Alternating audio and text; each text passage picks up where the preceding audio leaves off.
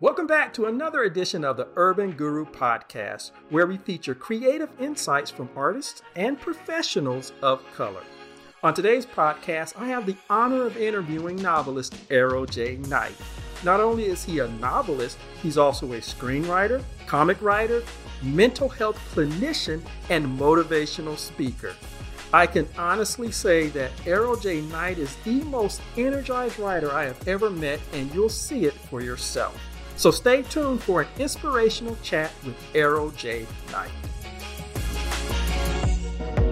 So, thank you, Mr. Errol J. Knight, for being on my podcast with me. Uh, we're trying this once more, but um, I'm so glad that you were able to do it. How are things going for you? Things are going great. Everybody, this is uh, the most incredible and charismatic unknown author you never heard of, Errol J. Knight.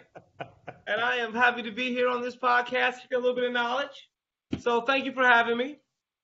So um, I guess the first thing that people want to know is um, how did you get into writing? You know, did you grow up around writers and readers? Did you always write from a young age, or how did you get started just in writing in general?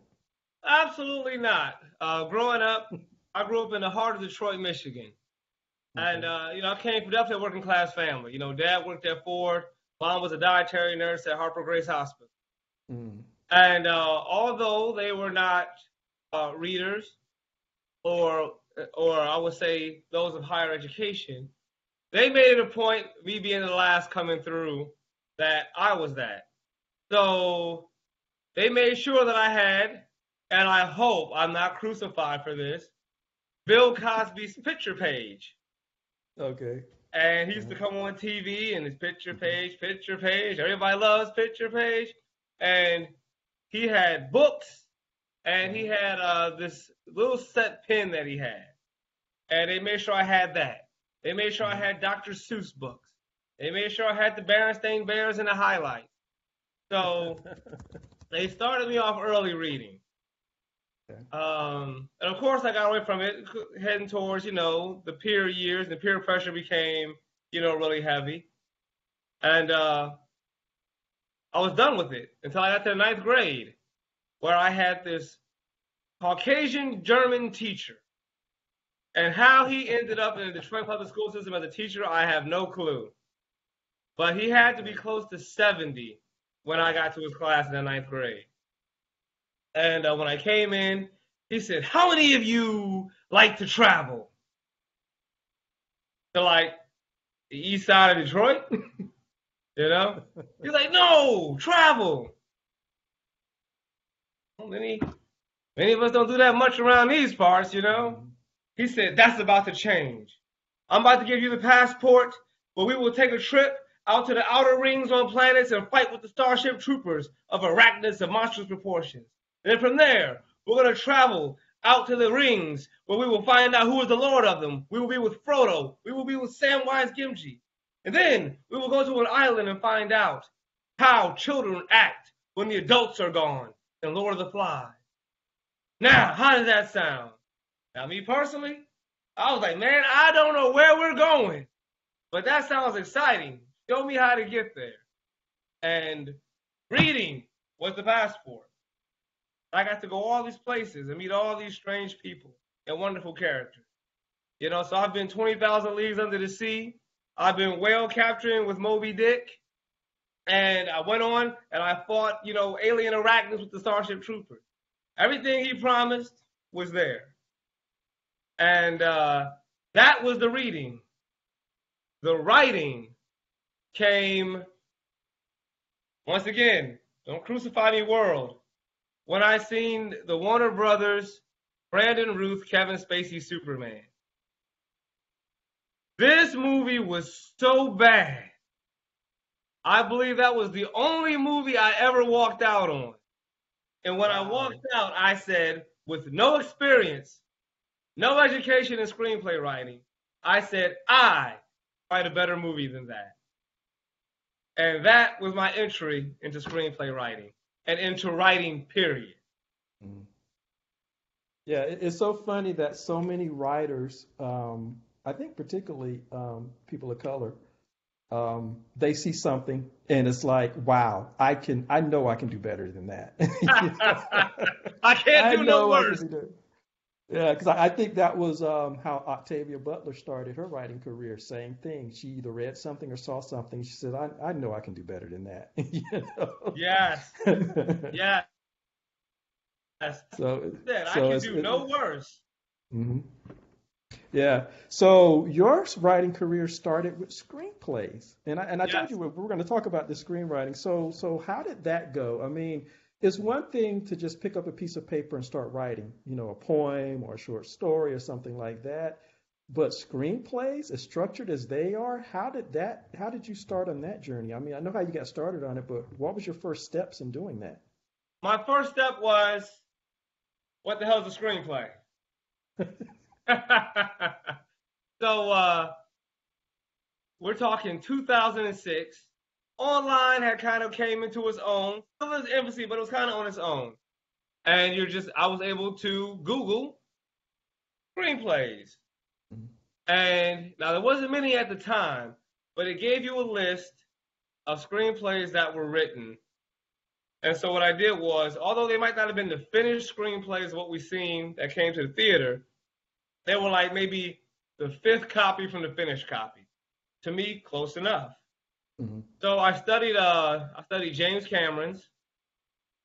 Uh I studied well, it was definitely a lot of James Cameron's. And uh Steven Soderbergh, hmm and I can't think of the guy who wrote Seven right now at the moment. Um, Fantastic movie, right? Uh, Um, but I read these guys' screenplays and I studied their structure. And then I bought Screenplay for Dummies mhm, and Save the Cat. mhm, And between those, I learned the structure of screen, screenplay writing. mhm. And I knew that I was already dialogue heavy. So the fact that I got to really play and make my dialogue shine, fantastic. Yeah. And reading in some of the structure, it was like you don't really have to know camera angles or any of that. So I only learned the angles that I knew that I would love to see or that would best suit my screenplay. And within a year and a half, I had my first full screenplay. And now comes the test of it, right? mhm, So mhm. every October there used to be a screenwriting competition out in LA. So I have Now, it. now wait, now wait a minute. At this time, where did you live? I lived in Detroit, Michigan. No, I'm sorry, Detroit. Baltimore, Maryland at this time. So you're in Baltimore, but you know about a screenwriting competition on the other side of the country. The other side of the country. so there was a lot of belief in what you had written Yes, going into this. That you were going to get on, a, I'm assuming, on a plane and fly all the way to Los Angeles. yes, there was.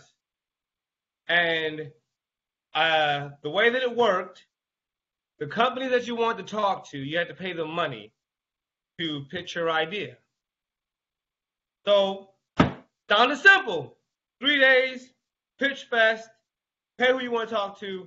I'm on the way. I got the greatest screenplay ever written for the Green Lantern, starring John Stewart, because they would never let me write Superman. So I Mhm. said I would write Green Lantern. They would say this is fantastic. I would do two movies that would lead into Superman, and then I write Superman, and then by extension, the Justice League. So I was on track before Marvel, two years before they started the whole Iron Man ordeal. Uh, And I went down there, got there. I said, Here I am. Here is the world's greatest script. And here you go. And they said, You can't shop this thing anywhere else but Warner Brothers. hmm So I wasted $150 on other tables I couldn't talk to. Now, now, explain to people why you couldn't shop it, because this is a good point for, for people out there who might want to do a spec script using somebody else's IP. Why couldn't you shop it around? Now, this is important, and I learned when I flew all that way, is that there is such thing as called IP, intellectual property. Mhm. I do not own the intellectual property, the Green Lantern. Every company outside of the IP holders, which is Warner Brothers, do mm-hmm. not hold the rights to Green Lantern. So therefore, they cannot use Green Lantern. They cannot even look or read Green Lantern because they don't have the rights. Which left me only able to go to Warner Brothers to sell this script. Mm-hmm. So I said, fine, one shot, one deal. I'll get this sold. Because I am the greatest screenplay writer ever who's only written one screenplay. And I go there and I said, here is my screenplay, Warner Brothers. And they said, fantastic. Tell us your log line. I don't know what that is. Step out of line. You have failed. Serious. Wow. Serious. Wow. Serious. So at the time, there was a panel of three at the Warner Brothers. Uh, I guess one of them seeing all the hopes and dreams just, you know, dashed in my face, and he kind of really knew that I had no experience. So mm-hmm. he kind of gave me that. So he, he gives me the head nod and tells me to meet him over in the corner. Yeah. And he yeah. tells me, look, clearly you've never pitched. This is how it works. You come here, you, you tell me your, you tell us your log line. If we like that, we say continue. You give us a paragraph synopsis that covers your whole screenplay. If we like that, we will say proceed and give us the screenplay. Then we will look through it and we will tell whether you have structure, amateur, you know, professional. We'll make a mm-hmm. decision whether we'll buy or not. He said, you know, we don't want you to, you came a long way. We don't want you to waste time. Just when you're ready, come back. I'll wave you to the front. We'll try it again. Wow. Mind you, we only wow. got five minutes. Uh, however long it takes for us to determine we don't like you and tell you to move. Fantastic. Now, that's a wonderful. You're you're learning on the spot. You're you're getting you're getting a, a, a, college education. But I have a point a question for you. When they said, okay, you have the log line and you have the um the premise, paragraph synopsis. Paragraph synopsis. Do you speak that or do you hand that to them? You say you speak it. You, okay. you, you mm-hmm. spoke you spoke it at the time. And if mm-hmm. we get back to that, I'll tell you how that's changed even today. Okay, um, definitely. But you speak definitely. it at the time and then mm-hmm. they'll tell you to approach and get a screenplay. So I come back and I said, Green Lantern, Nightfall, my log line, in the darkness of space, when all lights have gone out, only one emerald light will shine brightest. Green Lantern, Nightfall. They said, All right, give us your paragraph synopsis. So I sat there and I was like, John Stewart, taking the lead role as the Green Lantern in this script. He is on Earth when Kalibak from across the stars comes and attacks Earth, and he steps up in front of it and he takes it on. I gave them the paragraph, and mm-hmm, they said, mm-hmm. "We will allow that.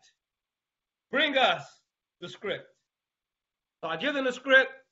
They flip through it. They say it's 170 pages. You fail. Mm-hmm. And mm-hmm. I said, mm-hmm.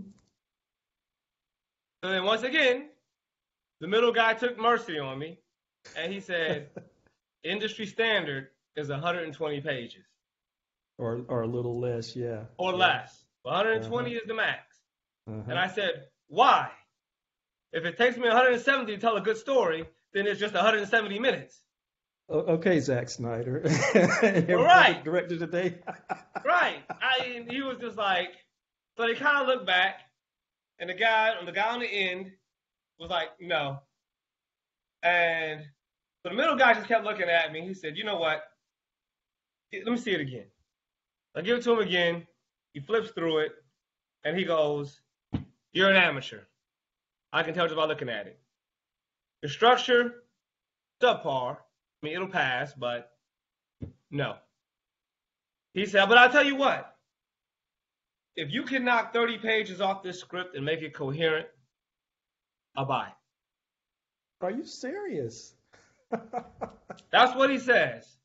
So I said, okay, not knowing that he set me an impossible task mm-hmm, mm-hmm. to knock off 30 pages and still make the screenplay coherent. I, I didn't have the time, I didn't have the experience to know how to make the cut. Mm-hmm, mm-hmm. So when I came back that next day, they said, no, you have failed. Next. yeah. And so, and, you know, and that's so amazing because um, the same, you know, you talk about gatekeepers and things like that, but it also happens when you pitch your your manuscripts, your books, and things like that. And one of the things that somebody said, one of the um, acquisition people said, is like, you wouldn't believe how many people just don't follow the simple rules. I mean, they won't even have their, their screenplay in any kind of structure. They just nowadays you have the, the software that kind of helps you. Yeah. But they, I remember them saying it's like if if if you just follow that simple thing, you're already in the last ten percent because ninety percent didn't even follow that. That And is so as yeah true. That is true. yeah And I did. Now, at the time, I, I was committed to the craft of learning screenplay writing. So I researched software, Mhm. and back when they sent CDs to you, I uh, CD I bought Final- yes, I bought Final Draft screenplay writing software, okay. and at the time it was like four hundred and some dollars. Mm-hmm. But that was okay because I was gonna make four million off my first script. I just I just knew this, so it's okay in the investment. You know, I pay it back when I make the millions. And um, what I learned, what I learned from that trip was two things: write better Mm-hmm. and have your own intellectual property. Mm-hmm. So that's what that trip told me. So when I came back, I sat down and I thought about what kind of story that I want to tell that would be mine and who my characters would be and what direction I wanted to go with it. Mm-hmm. So within about four and a half months, I had the world that I wanted to create. And it was time to get started. And before that, I got a phone call from Warner Brothers. And I said, oh, they come to their senses after I realized those are my friends playing a prank on me. Uh, Um, and all it was I, I and I I can't probably say, I probably can't say the guy's name because he, he definitely went on to be a big wig in the Warner Brothers from that table that he started at of judging, and he said this to me. He said a couple things. He said, one, we wanted a more seasoned writer. We we really were thinking of doing a Green Lantern movie, but we want a seasoned writer. We're gonna go with an older seasoned writer. And with that, I want to tell you don't stop what you're doing. Don't Mm. mind the other two that have something to say, because he said, you actually have a kernel of talent. mhm. He said, if that was your first screenplay, you're an amateur, but I was impressed. Mhm. And he said, and you have a kernel of talent that if you work on, I'll probably be buying all my screenplays from you in the future. And uh, he said, stick with it. And when you're now seasoned and ready, you'll probably be to the point that I'll come looking for you. And uh, that's what he said. And of course, after that, I was pumped. I was pumped. And um, I went on and I created the ideal of this character named Jericho. And that he will be black. And then I'm like, you know what? The majority of the cast will be black.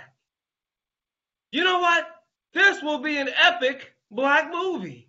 Now, did you have a good friend or spouse or somebody whisper in your ear, but you need to have a, a, a white character in there?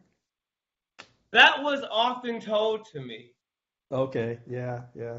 That was, that, and it was always nobody's gonna buy it if there's not a white character in it or white characters in it. Mhm. Now, unlike our counterparts in, in, in majority of movies, I'm not dismissive of the other race, Mhm. but we were for sure taking the lead in my epic because it's my epic, and I get to put in there and see everything that I never saw growing up, and that became like the crux and the arc of what became Jericho's Bane. Mhm. And you know, and one of the things I wanted to, as we go forward, but before we go too far, one of the things I wanted to circle back around is with your experience. Two things really, is um, I, it's funny. I actually went to film school, but afterwards, I went on um, my own knowledge journey and learning how to write screenplays above and beyond. Um, and that's when I really started reading actual screenplays and stuff like that because I, I felt that you have that story from a screenplay, everything else comes from that. So I went on my own journey after school to really get a handle on, on, on writing it. But one of the things that when I was in school, we had somebody who had worked in Hollywood as a screenwriter and he had come back. I went to Howard University, um, hey. graduate film school. Yeah. And he said to us, going back to your length of your, your, your thing, because he says, look, you're the only one that really cares about it at, for, at the front. If even if you're lucky enough for them to buy something that's 170 pages, 200 pages, 300 pages, the first thing they're going to do is hire that seasoned writer to come in and cut it up. So he said, if you want your baby to still be whole, it's better for you to go ahead and do the changes yourself and bring it in somewhere between 90 and 120 pages. And the other thing that I really like what you did is you listened to this professional and you came back and you immediately moved on what that person told you to do. I've known people who've been lucky enough to talk to the actual people in the industries that they want to go into, creative industries. They tell them what to do. They even welcome them to come back. And I've actually had friends who didn't listen to what the person said and came back, and the first thing the person says, but you didn't listen to anything I said. And I'm like, my, it's like, but not only did you manage to talk to somebody who's high up in a company, how they did that, they had a personality like you. That's the only thing I can figure out. But then they tell you to come back to show them what you worked on, and you come back and you haven't listened to what they said. And it's like I like the fact that you immediately came back and you took what that person said and you moved forward with it. And I think that's an important thing to remember.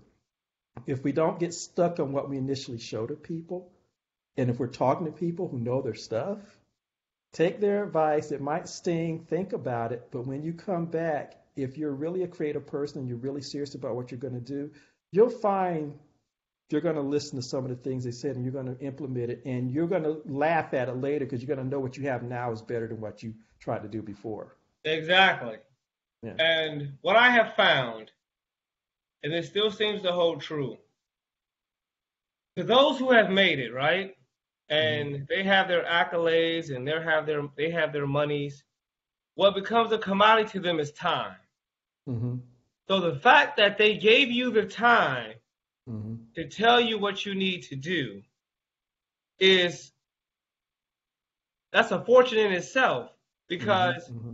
they're telling you the blueprint of how they got to where they got. And those who have made it, I have found they look back and they know it's not about money. It's not about I'm going to take their money with the best. No, they've made it.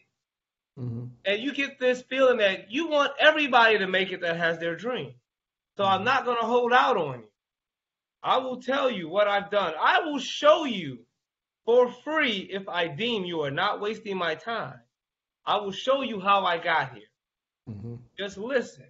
And then when you get here, you can now make the rules the way that you want to apply them.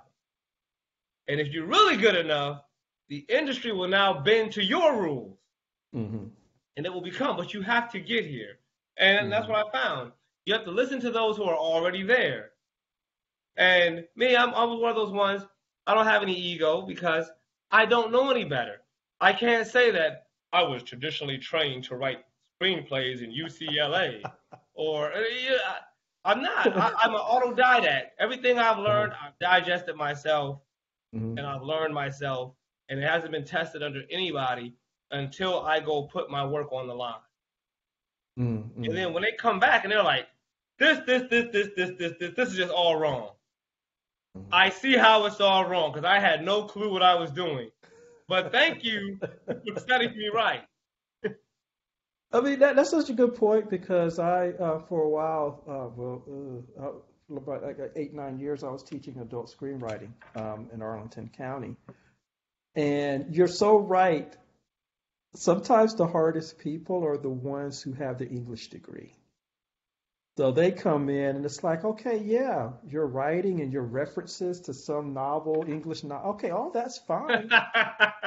but you know, your story ain't kind of working, and you kind of have to tiptoe around them because I have an English degree or something.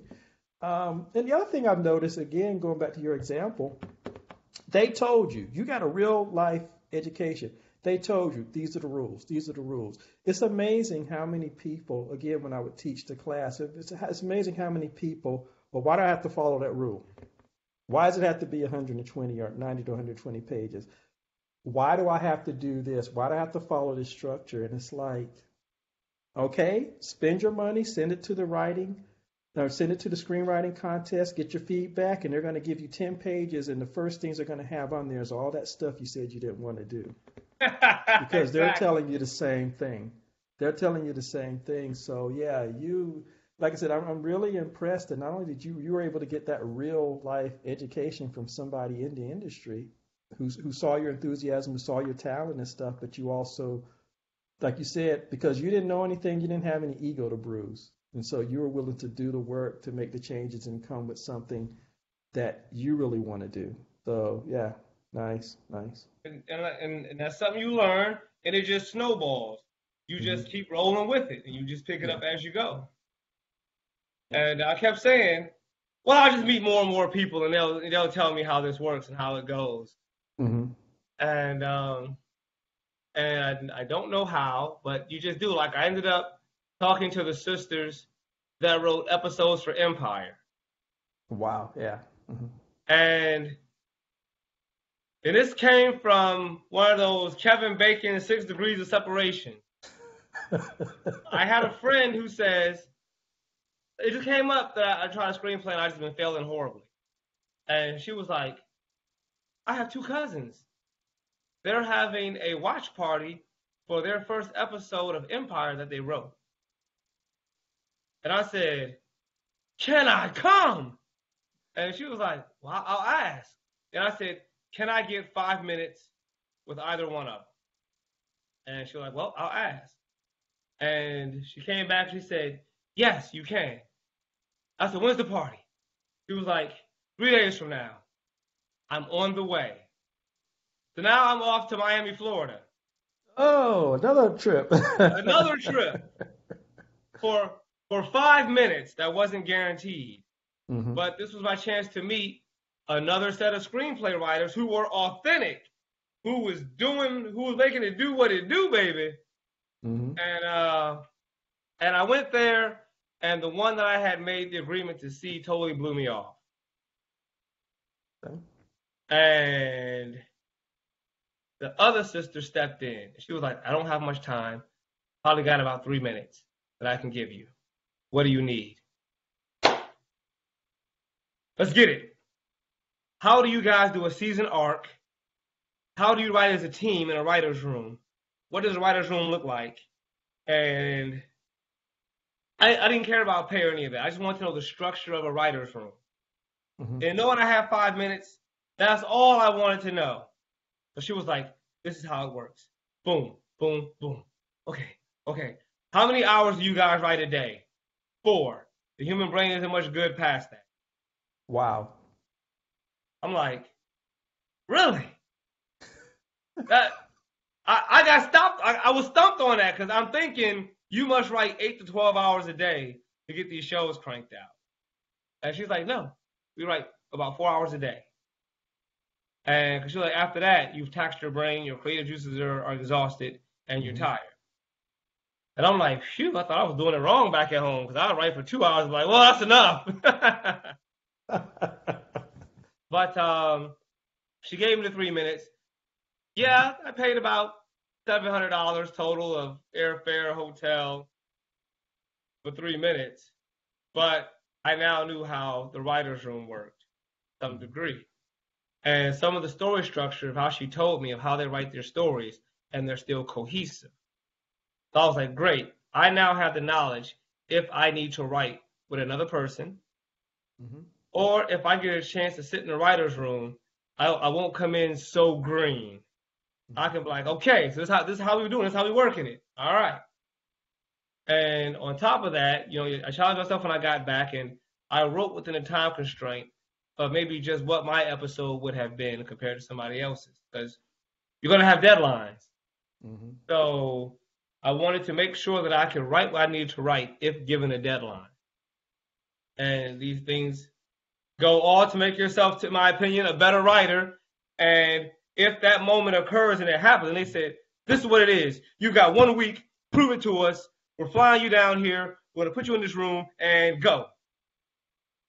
See, and see, uh, uh, once again, and the reason I laugh is because you're, you're, looking at, although is a podcast, you're looking at, but you saw me laugh. The reason I laughed is because you're following one of those age old things for success and manifesting what you want in your life.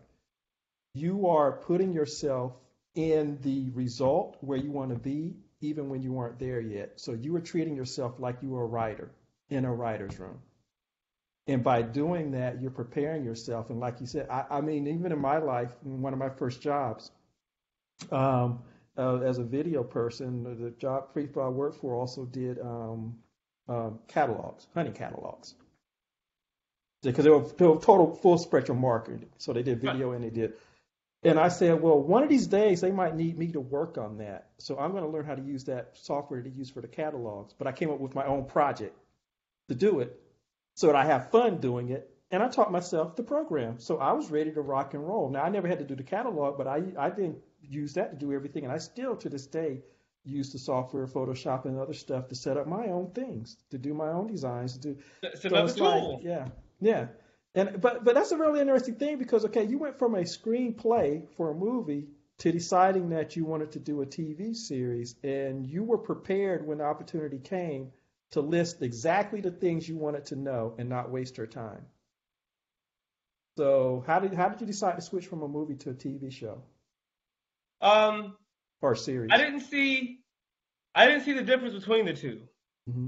Um, it's just that I'm writing many little when I say many, as in size, like mini screenplays as opposed to the big screenplay. Mm-hmm. And it gave me another avenue to try to step into the world of entertainment writing, period. Because what if I don't get the movie? What if TV comes 1st mm-hmm. And I'm like, okay, well, I'll I'll take that. I'll take whatever I need to to step into that world. And do not laugh at me and do not take this the wrong way, people. I even practice writing porn. Because Movie. yes, yes. Because guess what? They have screenplay writers. Uh-huh. If you ever thought about it, and that is not an offshoot that I would probably be able to work in that market 1st mm-hmm. before any others. And I told myself that would be okay because I'm still learning the rules of writing for entertainment. And still working with uh, a writer's room. Mm-hmm. And I also now have credit when I apply for other writing jobs. Because they're going to ask you, what have you done that has been mm-hmm. published or that has been recorded? Mm-hmm. And it's Hollywood. Some of their best writers got started there. So, as taboo as it sounds, it's still quality work behind the camera. And it still may get you noticed. And okay, well, back then, if your movie got, you know, if they bought 100,000 copies of that, of that, of that movie, well, that was your screenplay.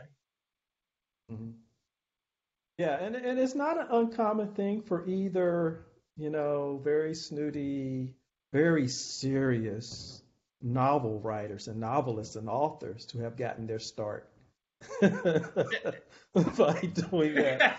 You know? we, we laugh, but when you're looking to up your game and follow mm-hmm. your dreams and be where you want to be, mm-hmm. as you said, you have to do things that put you there that will get you there.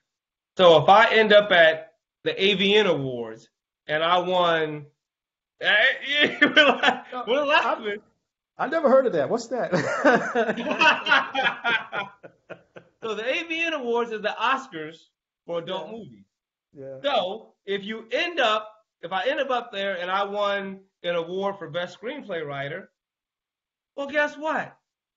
Not only did the people that we think are degenerates and all that, eh, who not only did they see me, some big wigs from Hollywood who likes that has also seen me. Uh, yeah. So it's Uh, yeah, yeah, yeah.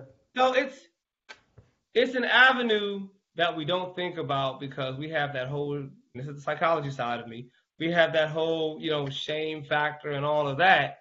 But it's viable. You're working, you have credit, and you're getting that education that you probably otherwise wouldn't get because the gatekeepers would block you from where you think you should be because you don't have the credentials. Now, while you're sitting there still waiting for these screenplays you think you should be, yeah, my route was kind of outside the lines, but now I've surpassed you and I passed you because I have more credit than you. And, And- and, and, and not not to go too far down the rabbit hole, but I think people don't realize with streaming and everything, there are avenues that skirt. They may not be all the way, but they skirt and they still have very adult content and they're story driven, they're character driven. So there are people who probably got two or three seasons of a streaming show that they've done because they've done episodic shows and, and Yes. that's all character based. Now, of course, it's all there to lead to a certain place, but it is definitely more character based than what you used to get in the 70s and the 80s down at the rental store. It's a whole Yeah, different yeah. ball game. And it go and it, and it all goes to also spreading yourself and challenging yourself with different writings. Because yes, I want to do screenplays, but still, I still want my own movie, my own comics, Mhm. my own characters, my own my own show uh, with the with the pinnacle of novels. So each medium takes a different set of writing. And then as more opportunities come, what if you know what if george what luke what if lucas books call me? And lucasfilm is like hey we want you to write book 38 of star wars. Hmm well i just didn't stick to writing one thing. I took a stab at writing not only my stuff but other people's ips other stories love stories um comic. I even wrote comedy scripts and i don't think i'm funny at all but yeah. I wanted to say that I challenged myself, it. So if that was my first gig that somebody would pay me for that I can get in, well, we want you.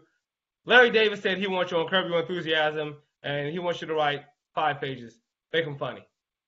Mhm. Now I might I might horribly fail, but at least I had the tools and a chance to give it a shot at making a comedy funny because I've taken the time to learn how to write comedy.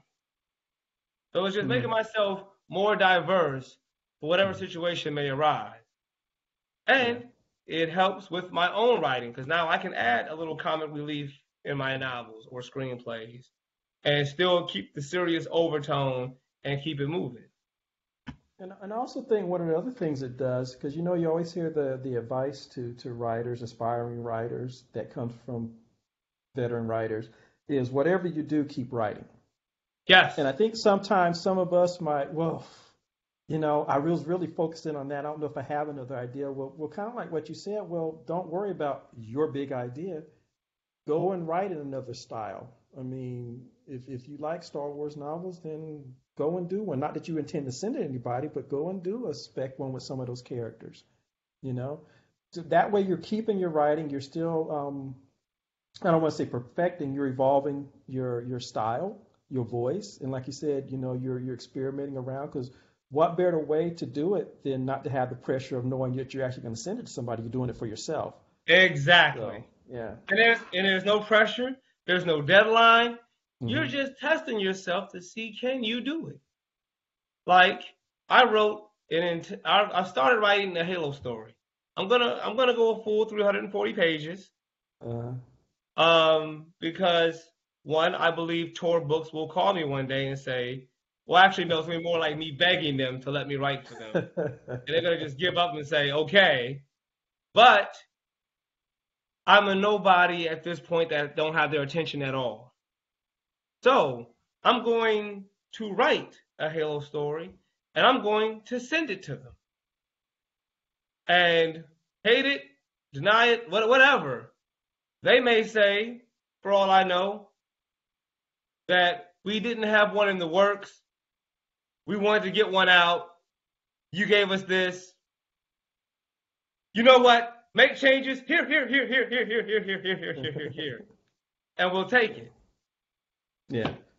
And what have I got to lose? I haven't lost any time because I'm learning to write science fiction of a story that I like. Mm-hmm. You know, and you know, and I haven't lost any money because what does it take me to write?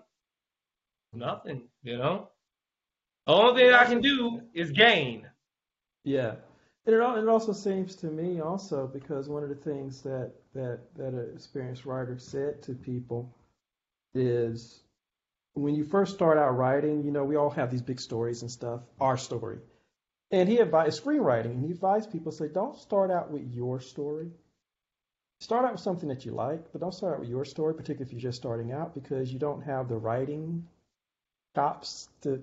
It's like save that for when you've got a little bit under your belt and you've you've developed your voice, you developed your skills, you know how to do it, so that when you sit down to do it, you'll do a good job on it. And he said the reason why He's like, if it's something that's really close to you, it's really personal and really emotional, you might you're writing it too soon might turn into a therapy session, and it'll be cathartic, and you'll write it and you'll never want to go back to it because you've gotten it out of your system, and and so and he, he always advises people, and so sometimes I tell people when you know I haven't I haven't done my story yet in my books or screenplays. I know that although there's bits of me and my characters, but when I when I would deal with new students, one thing they would always come in, some would always come in with these deeply personal things, and it's it's a it's amazing and a little sad to see that play out in real life. Yeah. That they put it all down on that page, they got it out of their system. Not only do they not want to come back, but even if they come back, they don't know how or how to step back as a professional and make the changes. They don't know how to step out of well, this is what really happened. It's like, yeah, but for story reasons, have you thought about this? And you're talking about film. You could show so much with film without somebody stand. So it's, so you're doing that battle, and you just feel it's not. Yeah, they're not really ready to really change their really touching, deep personal story yet because they put it out. They wrote it too soon. So I just think what you're saying about just writing in things that you don't have a personal connection to, maybe styles you haven't done before, that really helps you on your own to discover who you are and what you are so that you are ready when the time it comes. And, and, and you will come to find out what your writing voice is. Mm-hmm, mm-hmm. Like it just it just comes naturally. Mm-hmm. Like I know with mines that that teacher side of me, I already know. I'm throwing proper. I'm throwing a lot of proper language in there. I'm throwing words to stretch your lexicon. I, I want you mad because I made you go to the dictionary. You know, and, and somebody, it, it it's funny. My my YA novels, kids will kids who are really into it and read that, they'll do mm-hmm. it. They'll look up something. Yeah. But the one that, that, that I'm writing for the adults, you know, we've had some beta readers do it and they said, "Man, I had to get a dictionary." And it's like, I, first of all, I didn't think they had to. Second of all, they seemed like they were pissed that they had to do that. Whereas a young person, they're doing it on their own without anybody saying because they want to they want to make sure they understand exactly what's being said. And you're right. I think that is so good because it's going to, like you said, it's going to stretch their understanding, their understanding of words. I knew words because the comic books used to do that all the time back in the day. I, I can, like, I can wow. tell you, I can tell you what word I was reading the Superman Doomsday issue, mm-hmm. and it was like Doomsday. It was like a blitzkrieg. I said, "What is a blitzkrieg?" Now we old school. I had to back up uh Go get the Webster's Dictionary. Oh my God. Open that big bad boy up. Blitzkrieg. And when you get done with that, it was like it has its origins. C encyclopedia under B, and it says something about the World War II. Then I find out it's a you know that's how you know Blitzkrieg was a a, a war tactic. Mm-hmm. And but now because I had to look through two books I forever had Blitzkrieg. Mm-hmm, mm-hmm. And yeah. So now, to be the age that I am, for my lexicon to be as far stretched as it is, it's because of such words. Mm-hmm. And when then you realize how beautiful the English language is, which forced me eventually to go and get my writer's degree in uh, Old English literature. Oh no, you're one of those now. I am one of those. I am one of those. And what that brings is not only a knowledge of the history of words, but it brings challenges from your friends all the time. And because they know there are just certain words like they hit me with kitty wampus. Oh my god. what that that that word burns my soul because it should not exist. It shouldn't. I, I will not allow it. But they they still laugh and they use this in a sentence when they address, you know, certain certain objects that we do now because they know it gets my goat. and um, but yeah, I became one of those because I wanted to once again better hone my craft. Mm-hmm. And not that you have to go get a degree to do it. It's just that I wanted options. And I want and on the back of that resume, you know, I want to say, yes, I wrote this, this, this, this, this, and I have a degree. okay, it's community college, but it's a degree. And But, um, but that, but that brings us full circle then. Okay, so and it's, it's so funny because you you started out like I did. 'cause like I said, I went to graduate film school, and so I wanted to write films. But then I thought about story, and for me, I was already clued into the TV thing, and the people that I liked was Chris Carter, hey, X Files. I love um, Michael Straczynski, and he, who's actually I think writing Jack Ryan now. I did not realize that Yeah. at first. But back in the day, he had done Babylon 5, and he tried to get it to five seasons, but that was some of the best character arcs that I'd ever seen. Um, and he has a writing book out um, that covers all different types of writing. And then later, afterwards, um, Kripke, who did the first five seasons of Supernatural, because they were they, they're definitive, they they had the total arc. But I started out, but then I said, okay, and but I kept noticing that they wrote story. It said story by. It's like, okay, story is the important thing. Even before screenplay, get the story. So that's when I went on my own knowledge journey after college to, to, to learn all these things, to get all these screenwriting books, uh, and, and to look at these things and write things. Me and my friend, we were challenging each other and we were entering things. We even learned how to do a series Bibles. I think I mentioned one time the show Dead Zones, which was written by Michael Pyler Peeler. I think he, he died not too long ago. But he was the only show that I ever found that actually posted on USA Network. He posted the screenplays, the production screenplays from his show, and he produ- and he posted the um, series Bible, the thing that he gave the new writers to explain exactly what you do, the do's and don'ts. This is what the this is what the franchise is. This is what the character does in every show with his power. All I have I have all five um, writers guides that he posted for writers on the show, and I have most of the screenplays because they were all up on USA Network, and you could just download them. and how And valuable? have, How valuable is that? like you said, and that's what you would look at. You would look at how they did their writer's Bible, and you learned what the, what the it used to be a takeaway or, or leave or something. Um, but yeah, you look at those things, and it's like, oh, and then you look at the episode. Okay, now I see how they did it. Oh, that's how they do when he goes into his power. He has a flashback. Okay, they use italics or they do uh, flashback. Okay, you're just looking at these real things and comparing them. And it was like you said, it's you're doing your own education because you really want to know how to do these things. Um, but that brings because I know for myself, I just I know why I decided to write my first YA series. It's because I was trying to do it in grad school. I did the the the, the little um, senior project thing film, and people had all these questions. So I decided to pick up from there and write the screenplay. But then I decided that I was too hampered because I needed to build the world. And that's when I really looked at writing story. And way back when, I said, hmm, I wonder if I should do a novelization of it. And that's how I kind of got into doing the novels first, so that I could get all the world done, do all the world building, get all my characters. But I always intended to come back and write the screenplays. And I think one time I was talking with you that I actually had somebody come up to me in Atlanta, production company. They read the novels. They said, "Hey, do you have a screenplay for that?"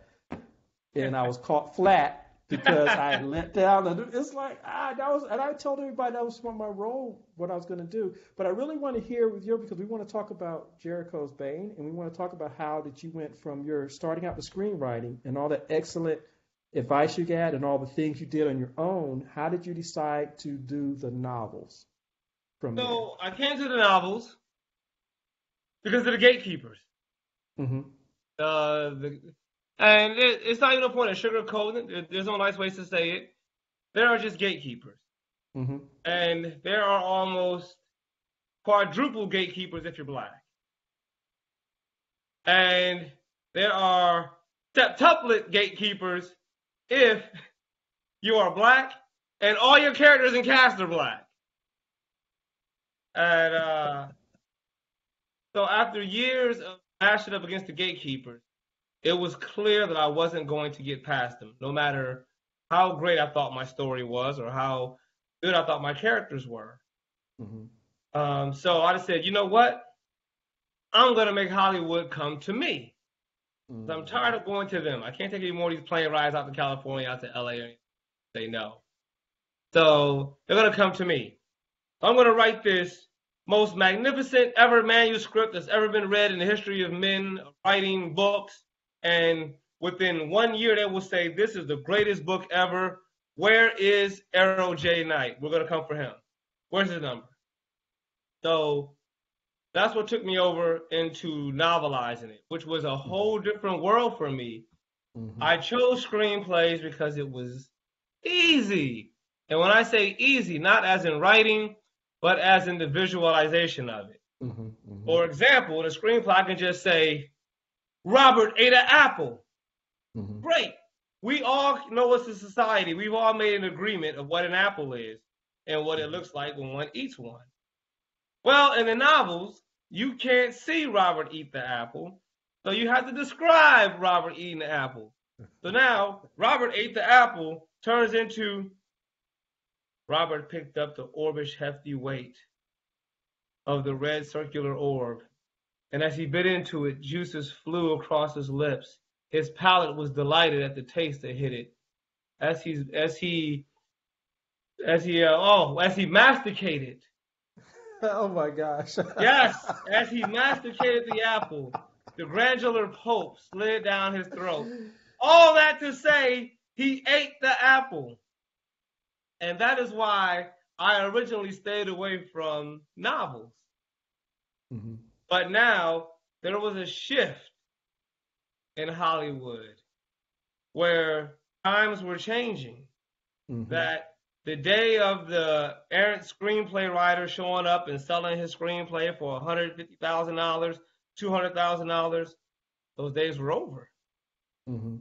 Hollywood had now shifted to we want properties that are already created and already written. So they mm-hmm. start moving more towards the book realm.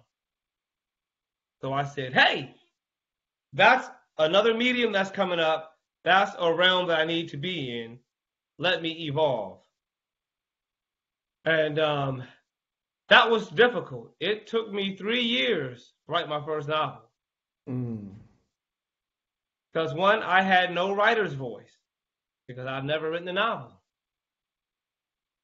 And it was a lot of he, the, she, Next sentence, the. Next sentence, the. Next sentence, she. Next sentence, she. And it, it took a lot to get through that. And mind you, I still hadn't had a formal education in writing. Mm-hmm.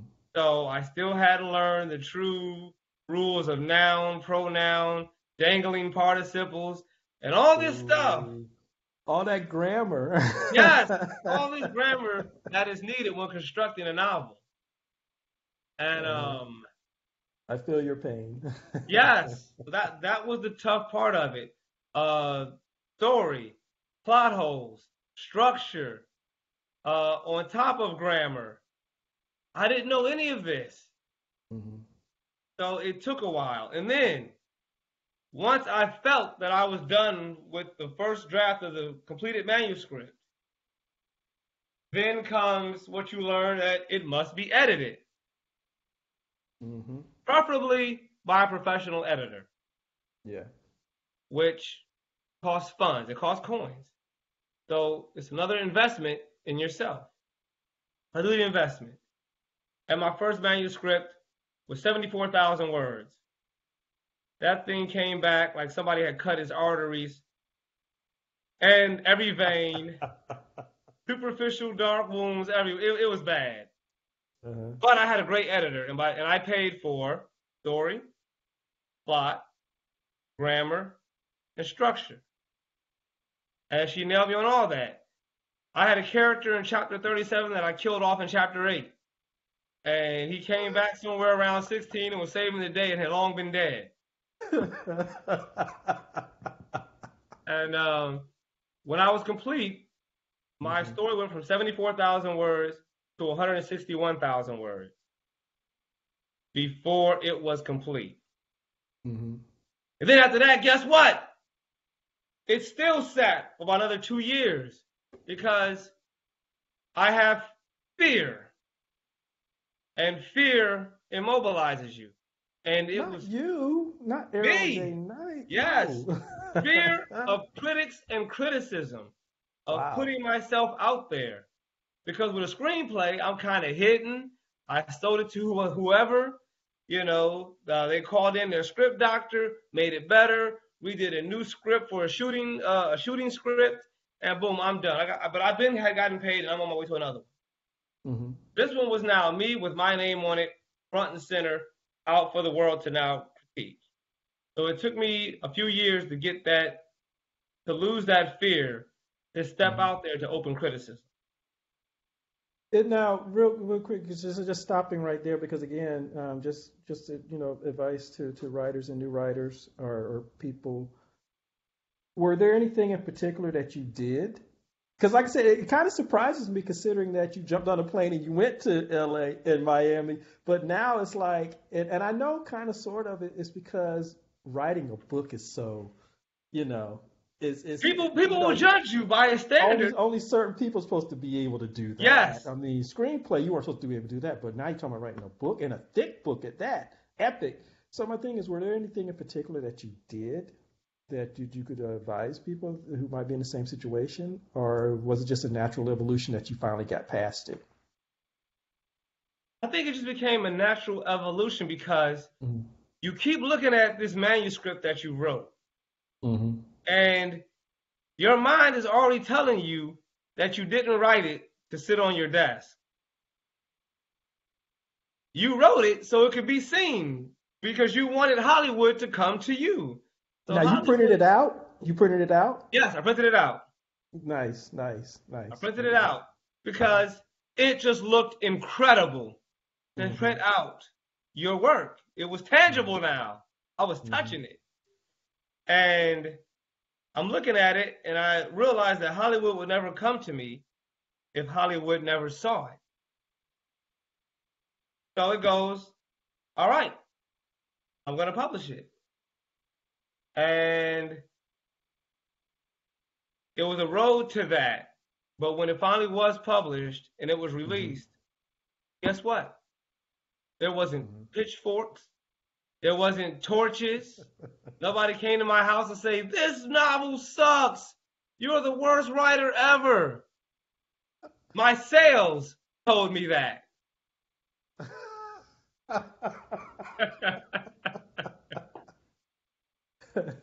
and uh, wow.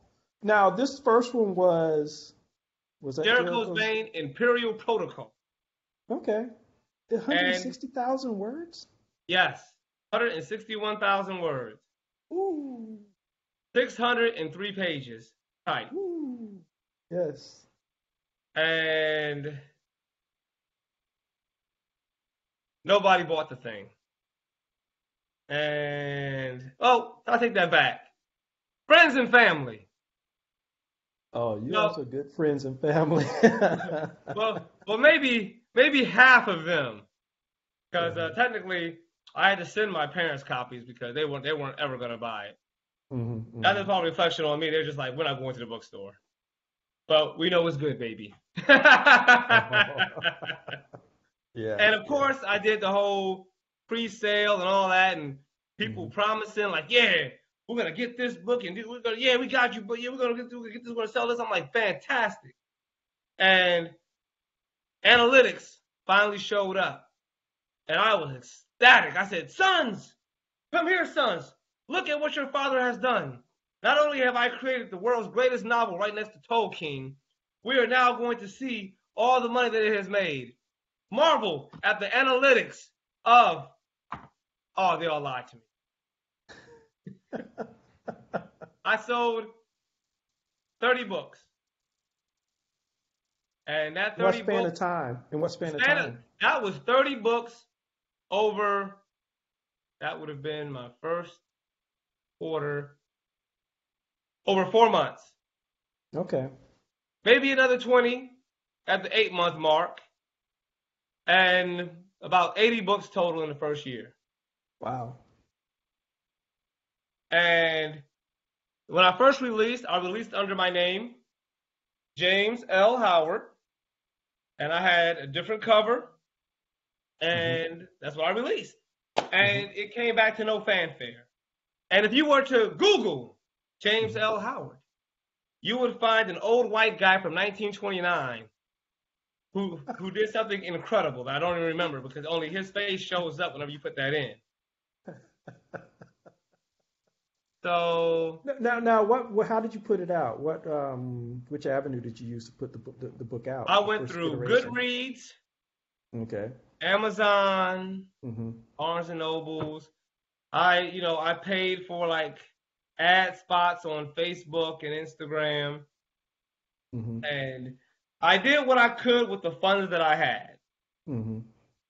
and it generated in total 80, 80 books in a year. Mm-hmm. And uh, I said, okay.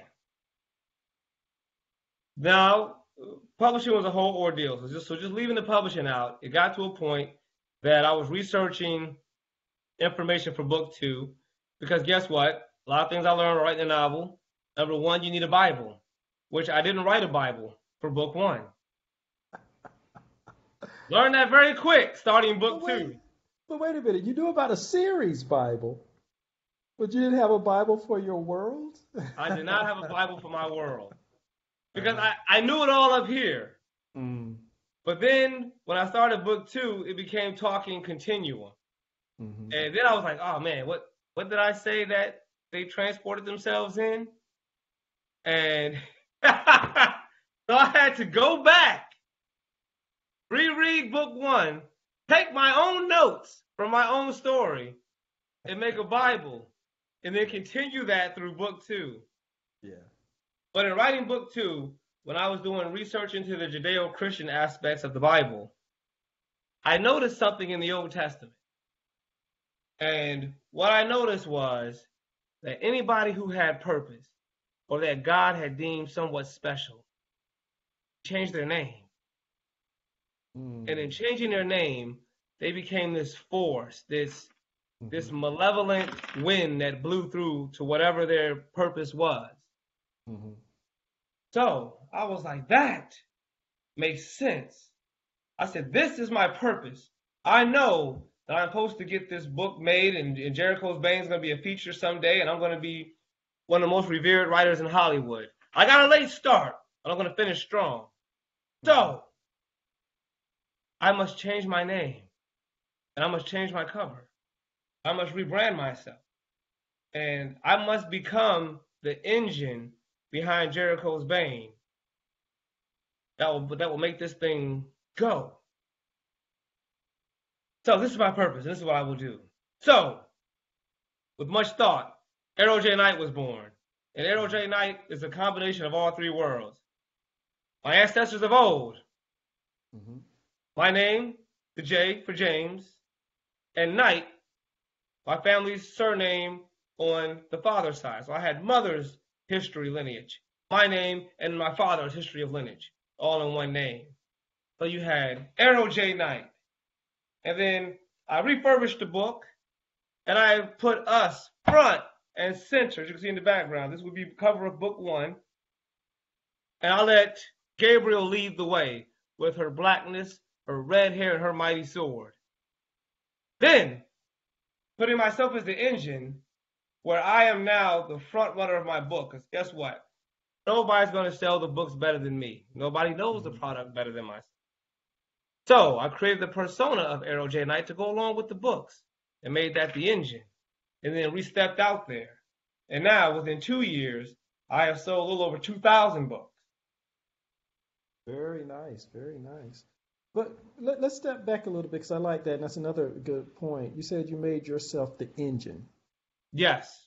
What exactly? And you did explain a little bit, but what was your thought going into that? What all did, does it mean to be the engine? I know what a story engine is for a series, but it sounds like you became your own story engine for your books. I did. So what I realized, I took even I took even I evolution. I took I took even more of an evolution where I now started going to book fairs and writers conventions. Now, you want an ego check?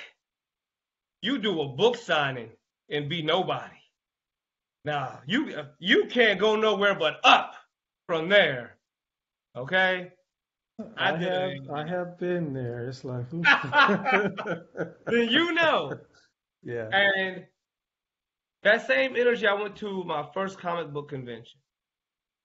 And what I noticed with all my peers that I sat next to that were doing um, novels or that were writing books, I noticed one, they were like doing uh, coloring books and I would call them novellas, maybe 150, 200 pages.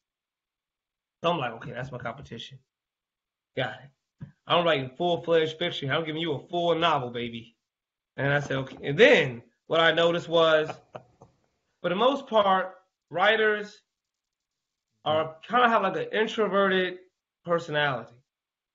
So they'll. Yes, we do. Yeah. You're the, you're, you're, you're the oddball out. and and I would watch them place their, their work. And some some of them had seven, eight, nine books in their series. Uh-huh. And they would place their work and they had no excitement, no passion about it. They just sat behind their table and expected somebody to come to them and purchase their work. Yes, that's that's the way it works, right? so that wasn't working. Ah, okay. So I'm watching all this revenue and all these anxious fans that probably really wanted to be their fans, but didn't know because the, these writers weren't telling anybody how great their stories were. And when you look at it, right, before you go see a movie, you see the trailer, and they're like, explosive, Jericho Bane coming to a theater near you, and then somebody's like flying into the screen on a rope. And you're like, I don't know what that is, but I want to go see it. Yeah. Yeah. Your book is the same way. And I remember in the 90s, Star Wars books, mm-hmm. they had commercials. Now, mind you, they didn't have Luke Skywalker swinging lightsabers or anything, but they would say, they would show the book coming to the screen, and you would hear a lightsaber ignite in the background. In a galaxy that has gone cold, Vader has met his match. A new enemy from outside the galaxy has come in. Will the mm-hmm. Force reckon with? Mm-hmm. I don't know. But now I want to read the book to find out. it's that same, it should be that same energy when it's mm-hmm. these authors' books. So I said, well, I want to, my thought was, I want to sell books. I want to make new fans. I want them to know to come to me to buy my next set of books. Mm-hmm. Because being introverted and me being seated back from my first book, I only sold 80 books. Mm-hmm. And that was friends and family, who I don't think any of them even read the damn thing. So they were just being kind by buying the books, which is thank you. But I kind of did all that work so you can say, good story. And so watching them is what got me up out of my seat around in front of my table and mm-hmm. stopping those who would walk by to tell them this is the greatest story that's at this convention.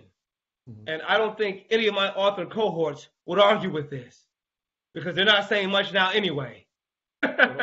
but I, and I can speak personally because I have seen him in action. He is not he is not lying to you. That is exactly what he does. But I'm I'm glad you mentioned that because there's one thing I wanted to mention, particularly like you said, because I, I think at heart you you consider yourself to be an extrovert, right? Yes. Yes, I am fueled by yeah. I am fueled by groups of people. Yeah, and so for those, like you said, some of the cohorts who were um, like introverts, uh, there's this book that I've mentioned once before by Susan Cain, Mhm. and it's called Quiet: The Power of Introverts in a World That Can't Stop Talking. And one of the things she said in there is a really key thing that people might want to think about. What you're doing is possible for somebody who's an introvert if they really it care is. about what they're talking about. Yes, it Because what happens is an introvert who really cares about what they're talking about, for that period of time, they become an extrovert. Now, afterwards, they have to crash and go and process. and- Yes. you know. but when they're there, it, it is a phenomenon that happens. And so, if you are an introvert as a writer and you're sitting there and you're hesitant to, to, to move out, think about something that you're really passionate about. You wrote the book for some reason. Talk about that, stand up, and you'll, for that time period, you will take on those qualities and Yes. people will respond to you. yes. You you are your book in the beginning. hmm hmm Nobody knows who you are yet. And what you said is key. You wrote it. hmm Some seven, eight, nine, ten books.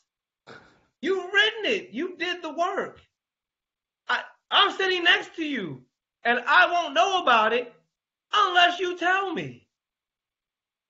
So if you don't tell me, I will never know to look right and come over there and Mhm. get one of your books. Yeah. And Yeah. and you know, and like I said, and if whoever I'm working with, whoever I'm next to, hey, I'll work it up so we can all be incredible. And I'll be like, thank you for purchasing Jericho's Bane. But guess what? She is even more incredible than I. And to prove it, she has six more books than I do. And I heard her story. And it made me tear. Go ahead and see what she's talking about. And then, for whatever reason, I have now passed energy to her. hmm And she is up. Well, he introduced me, so I got to bring it. And then her books are moving. Yeah. And we're all moving together. And that's that's my thing. I'm not trying to outdo this person, that person. Mhm. I want us all to eat. I can't tell you how many books I lose just in fair trades with other authors. Oh yeah, yeah, yeah, yeah. You know, and it's something that, that um, a friend of mine did. Um, I think I mentioned before. He was actually an engineer, and he had taken my writing classes, but we were basically buddies. And he would read my stuff, and I would read his. And he once said to me, "He's like, what is it that you want to say?" Because I think I was having an issue with with um, a current series that's going to come out. And once he asked me that, I really thought about what I wanted to say, and I really got really involved and really live about it and telling him. And he just looked at me and said, "Okay, that's your selling point." That's your That's you selling do. point. Yeah. That's your selling point. And he's right. When you you've done the work, nobody's gonna be more Mhm. excited, more pumped. Nobody's gonna know Mhm. the story better than you, than the one who created it. hmm So what I've come to know, when people buy Jericho's Bane, when they buy what I'm asking for them to buy, hmm they're buying my belief. I believe in this so much that you believe it because I believe it. hmm And that is how I become the engine behind the World of Jericho's Bane. And the engine is what moves the books until it becomes self-sustaining. hmm And you know, and it's hard work. I mean, there are days that I'm tired. There are days that I'm sick. And I still have to put on that face, get up and go out there and give it 100. Because Yeah. it's a lot of noise out there. And Mhm. you have to rise above the noise. You have to be engaging. And sometimes it, it, it pays off in ways you don't even know. Um, for example, I had a comic convention this past weekend. I am no higher than any other conventioner that's there. So, first thing we see here is the actor Sam Witwer. Hey. this guy, I was like, oh, he's gonna be there. But that, but this is what caught my attention. There you go. You're up at the top. I'm there, and I have no clue how I got there. I gave them no picture. I gave them no information. But it's like joining Farpoint this year will be Arrow J Knight. There you go. And that was just that incredible charisma hmm and go get it attitude that probably got me there, unbeknownst to me. And the more of a selling point, of course, I'm there and I see Sam Witwer and I chase him down and I'm out of breath. And I'm like, I'm like, Sam, wait, wait, I, I got, I'm, I'm that creep, okay? I'm that, I'm that guy that like just want to get all these autographs. That's, that's me, that's me. And he goes, Arrow J Knight. Wow. Me, because I am so unknown. He said, No, no, you're you're above me on the sheet. I, I saw you. He said, Did you just fly in? uh, yeah, Uh, sure. Yeah, I mean, if you mean you know fly in from Bal- Baltimore City to here like 30 minutes, yeah. Uh-huh. And I was like, but honestly, I, that's that's great. That's nobody's ever just came up to me and said Arrow J Knight. So you being the first like really blows my mind. But I am totally unknown, and I'm here for your autograph. And uh, he said, well, he said, do you have the stuff? I said no, because it's back at my table. But I just saw you. Want to let you know I want to catch up with you. He said, that's fine. You catch up with me. So the next day, he lets me catch up to him, and he signs my book. He signs my video games, and we're sitting there talking. And I said, "Well, you sign my stuff. I have three books that I have signed for you." So I, I give him the books, and he's like, "He's blown. He's flabbergasted." I said, "Now, book number three. I only signed half my name in this one." He was like, "Oh, dude, why would you do that?"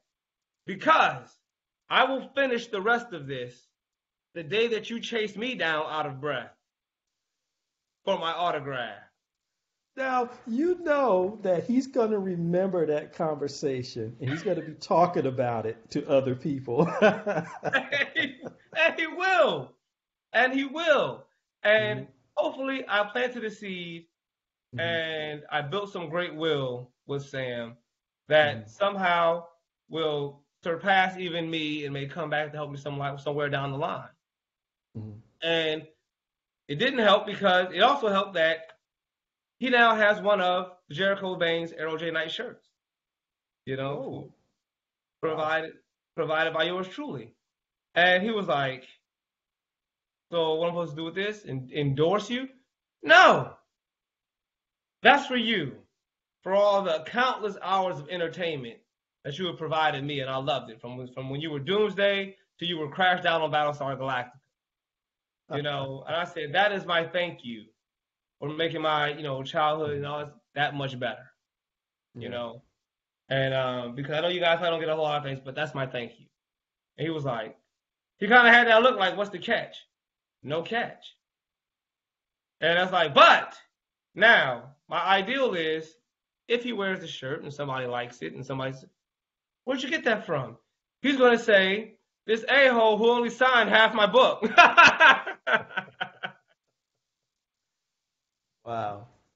That's nice. So, and and again, something really important you mentioned is just um, planting seeds, putting things out there. You know, investing in something and that it'll come back full grown to you. So that's an It important is, thing and to that's- remember too. and that's in everybody. Like hmm my first failed book signing. You know, I had to eat that. Uh, which, in case you guys don't know, when you're your own publisher and you Mhm. put on their uh, book buyback, hmm so places like Barnes and Nobles, they will buy 100 books if you want to do a, a Mhm. book sale, a book signing. They purchase those. Great. hmm Because you get the money, although they bought it at wholesale, you get the money as they bought it full price. hmm Now, whatever books don't sell, Barnes and Nobles have to be able to sell that back. hmm You're the publisher. So You guess know, who's it- it- buying yeah. all those books back? You know, it's so interesting because you talked about real life experience. I remember through my work, I had worked with one of the um, managers, marketing managers at one of the Barnes and Noble in my area. And so when I was going to do my book launch, it's like, hey, can I do um, a book launch in your in your place, or, or even get my book placed there? And she says, well, she says, well, who did you who did you put it out with? And at the time, I did Amazon. She says, well, we have to be able to do what you just said be able to send it back if we don't sell. At the time, I didn't know. I knew about Ingram, but I didn't know that Ingram would allow them to do that if I had used Ingram. Yeah. And so, like you said, it's those things that you learn as you go along, but then somebody explains it to you. So that's really And- interesting. And then you learn the hard way. So I said, okay, I'm the engine. They give Mhm. me a hundred books to sign. I'm gonna get. I'm gonna sign those hundred books. Mhm. So I had three hours to sign a hundred books and get them things sold and moving. Mhm. I sold one, and that's because I think the staff felt so bad for me that they all anteed up and bought one Uh, book. Uh, yeah, yeah. Have you done any other um, book signings at like maybe independent bookstores or things like that? No. Uh, now, so independent bookstores, they still have to review your book, which which is fine. You can Mhm. review it, Mhm. But they're far few in between now of the mom and pop shop. Mhm. And so, and they're kind of like in remote locations. Like I think one of the ones I found was like in DC. Mhm. It's a little far, but I'm building a fan base in DC, and and like this year, the, uh, to get Jericho's Bane, I'm actually traveling outside of Maryland to other states Mhm. to to spread Jericho's Bane and to spread the author Arrow J. Knight. There's Um, a website. There's a really good website. Just just real quick. There's a really good website, and I'll send it to you. But um, I think I told you about the guy that I met down in Atlanta who who has his own independent publisher, and he said you need to get into the independent ones. But one of the links that he gave me was one that shows all the independent black bookstore across That- the country. Would be a godsend. Yes. Oh, okay, I'll send that to you because there's actually more than you realize. And maybe it's, it's an advertising thing or getting awareness out there. There's more than you realize in Atlanta, in the DC area, in Maryland. I will send that to you. bec- I know what it was. Oprah Winfrey did the list, and it goes state by state, and it lists all of them. I've actually reached out to a whole number of them, um, and some of them have gone ahead and placed my book because that's one of the things that if you're with Ingram, then they can get it and they can put a couple of copies in their store. And then if you ever need to do a book signing, like you said, you can have them either bring your own or you can have them order it and you can come and do it. So I will send you that link. But it was actually put out by Oprah and it's Yeah, please, all, please, all 50 because- states. Yeah. As you say, when it comes to advertising, we're lacking Mhm. or we're Mhm. blocked. People Yeah. say, "No, you're not." Yes. Yes, we you are. are. yes, we are. And um, but as I said, it's it's always a learning journey, Mhm. and you're constantly um putting yourself out there. So it's, so it's good to know people that want that want to follow into the footsteps that. You have to. You have to be your book. You have to make that thing move. You, I've had to pick up the skills of marketing, uh, public speaking. All those Yeah. came with just trying to be an author. Yep. So uh, we've, we've gone we've gone over an hour, but um, let me see. What? Um, how can everybody get in touch with you, or better yet, how can they find all things Arrow J. Knight? So, as I was just told by a good friend today, you can Google Arrow J. Knight. And I promise, won't no white old man show up from 1929. Uh, Arrow J. Knight will actually show up. You can reach me through, you can Google me, or you can find me at arrowjknight.com. And uh, there you will find the books, there you will find apparel, sweaters, uh, there you will find artwork, comics, and you will always get to keep up to date with what I have coming down the pipeline. And and what's next for you? Because I think you have a third book in the series coming out, or is it already out? It's already out at least. Jericho's Bane, Path to Desolation Part 2, released February 1st. And uh, right now you can find it on Kindle and wherever books are sold, as well as Amazon. hmm Uh, the Audibles, Audible for Book 1, The Imperial Mhm. Protocol, should be available by the middle or maybe the end of March. It's going Okay. through the uh, vetting process with Audible now to make sure that all my tracks are are Mhm. good and usable. So hopefully by the end of March, that's released. So that will be on Audible, which also, if you have an Amazon account, you can, when you go to get your book on Amazon, it'll show you the audio version. Yes, it will. Yeah. It will Okay. show you on Audible once it's up and running. Okay. Um, I think that's about it. So with book three releasing, that's given me time Mhm. to work on two other stories that I'm releasing this year. I'll be releasing comic book two to Jericho's Bane, and I'm releasing comic book one um, of the 54th. And uh, the 54th is, as I said, you write things that are out of your wheelhouse to get better. The 54th is my first jump into science fiction. And pretty much, I took the idea of the 54th Massachusetts Black Company um, that made their run on Fort Wagner back in, I think, 1864. Mhm. I was like, man, what would that be like if it was 2564? So I took our first all black regiment to 2564, where they had their own ship, Mhm. and uh, it's called the uh, the Robert Shaw, after their commander that took them into battle in 1864. Oh man. So on the Robert Shaw, they will be teleported um, eight billion light years from Earth, Mhm. and they will be the ones that have first contact with a predator alien species, Mm. and then it will become a race. As the aliens find out the crux of where they entered into the time slip stream to end up that far, and now mm-hmm. it's a race for this superior aliens of making it back to their Earth to conquer it. So this Mm. will pit us in our first space battle by us, for us, in 2564. So that Wow. will be And that- released this year. and that's well. that's comic book. That's comic That's book. That's comic book with the novel shortly to follow after. Oh, so you are going to do a novel? Okay. You better believe it. So Jericho's Bane is you consider that fantasy? Yes.